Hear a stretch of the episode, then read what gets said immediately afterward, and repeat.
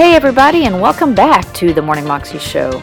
I'm Alicia Sharp, your host, and today we have part three of John Maxwell, Living the Blessed Life.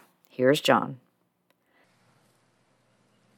The third way to have a blessed life is that through your losses, allow God to love you. Not only when you're at the end of your rope, but when you're having some very dark, difficult days. Allow God to love you through those losses. What did he say in verse 4? You're blessed when you feel that you've lost what is most dear to you. Wow. Only then can you be embraced by the one most dear to you. He says we're blessed when we're at the end of a rope. He says we're, we're blessed when we lose people that are close to us because all of this allows us to, to turn to Him. The prodigal son, I love the story of the prodigal son. And you know the story, so I don't need to go in depth with it, but, but the kid has gone and blown all the money and he's partied out and, and he's not doing good and he's now in a pig pen, which is not a good place for a Jewish boy to be. And the Bible says he came to himself, which means he came to his senses and he said, Wait a minute, if I go back to my dad's house, it was so much better at dad's house. So he decides to go back to his dad's house. But he's lost everything. And so what he does is he goes back to dad's house, he begins to put his losses and his expectations together. And he begins to say, Well, okay, I can go back to dad's house, but because I've messed up so badly, I'll not go back as a son, I'll go back as a servant. And he begins to dumb down everything and lower everything because he's messed up. He's lost it all. I'll get a lecture, I'll have a bunk in, in, in the barn. I'll do the chores. He's, he's got a list of all the things he's going to do because it's better than where he is now. But he's, he doesn't come back to God. He doesn't come back to the Father with high expectations. He comes back with low expectations. But, but God amazed him. He didn't expect, he didn't expect that when he came to that last bend in the road, and had to go that last part of that last quarter mile journey up to the house, he didn't expect to see his father standing out there looking down that road, looking for his son. He, he didn't expect a father looking for a son, and when he saw him, he didn't expect his father to come running to his son, and he didn't expect his father to be excited that he was coming home, and he didn't expect his father to hug him, and he didn't expect his father to come and get all the other people, the servants, and say, Look, my son that was lost has come back, he's returned, you know, kill the cow, you know, get the robe, get the ring, we're gonna have a party tonight, this is wonderful, this is the best thing that's ever happened to me. He had none of those expectations. And let me just say this to you. Sin always takes your expectations of God and reduces them. And that is a trick of the evil one. Because God is never more excited. God is never more turned on than when you come to Him just as you are a big mess at the end of your rope, when you've lost everything. You see, that's how God wants you. It was the prodigal's losses that had hit, that caused him to go home to the Father. Your worst day in your life, hear me now, your worst day in your life becomes your best day in your life when it drives you back to God. All right. Uh, are you learning how to live this blessed life? Number four. Number four. Are you learning something? Okay, okay, okay. Should I go on or should we just quit now? If you insist. Number four, live a life of contentment. Look what Jesus says here. You're blessed when you're content with just who you are. No more, no less. That's the moment that you find yourselves proud owners of everything that can't be bought. My favorite relationship passage in the Bible with Jesus is one that I'm going to show you now on the screen. I, I, have it on my iPhone, and I've had it since 2010, and there's never a week that goes by in my life that I don't go to this passage and read it again and reflect on it. So just let me show you what a good relationship with Jesus looks like. Here we go. Are you tired, worn out, burned out on religion? Come to me and you'll recover your life. I'll show you how to take a real rest. Walk with me and work with me and watch how I do it. Learn the unforced rhythms of grace. I won't lay anything heavy or ill fitting on you. Keep company with me, and you'll learn to live freely and lightly. Wow. Walk with Jesus, enjoy his presence. Work with Jesus, accept his partnership. Watch Jesus, follow his example. That's the contented life, one that is in the rhythm of grace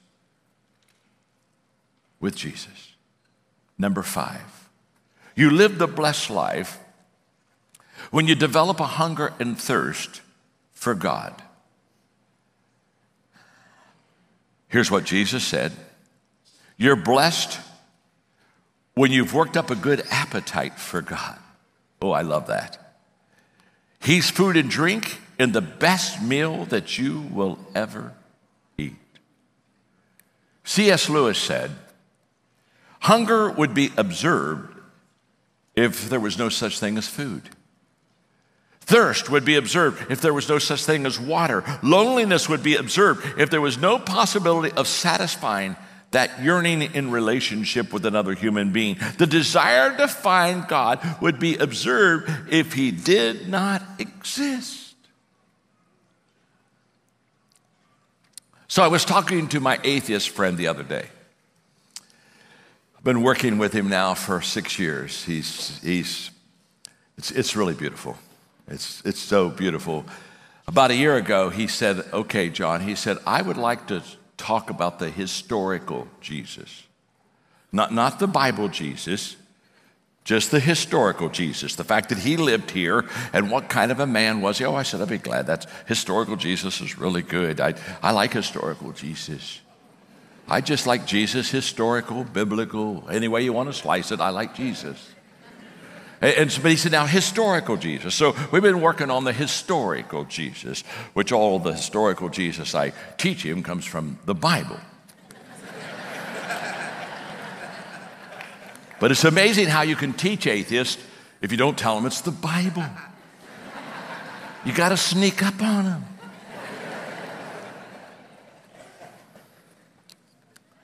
So the other day, he got really open with me. I mean, really open. And he said, You know, things aren't going well. And, we were having a real intimate conversation, of which I said, You know, we've been good friends now for some time.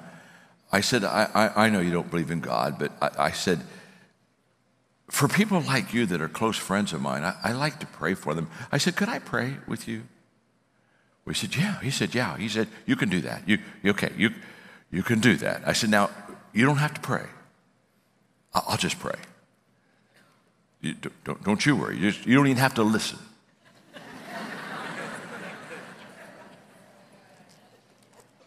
so I prayed with him. I was on a phone call conversation. He lives in London.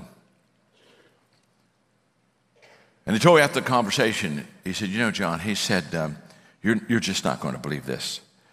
He said, While you, while you were praying, he said, I, I just kind of I just kind of raised my hands.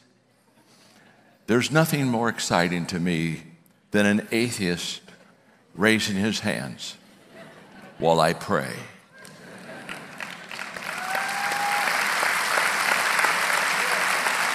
See, with you folks, that's old stuff. I don't, I, I, just look at you and I raise my hands with you and we all worship together. But, but when you got atheists raising their hands, and, and I looked at him and, and I said to him on the phone that day, I said, I know, I know you don't believe in God, but I can tell you sure do miss him. Of course. Every person living today was created to know God.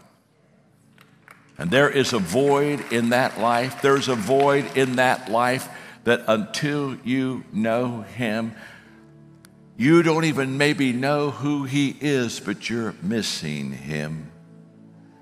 And if you, at this point of your life, you begin to think that there's something beyond this life, and, and there's something when you look at creation, there's got to be a creator behind it. And if you look at a relationship and say, there's got to be something deeper than this relationship that I have, and if you feel like there's something missing in your life, my friend, I just want you to know that's God.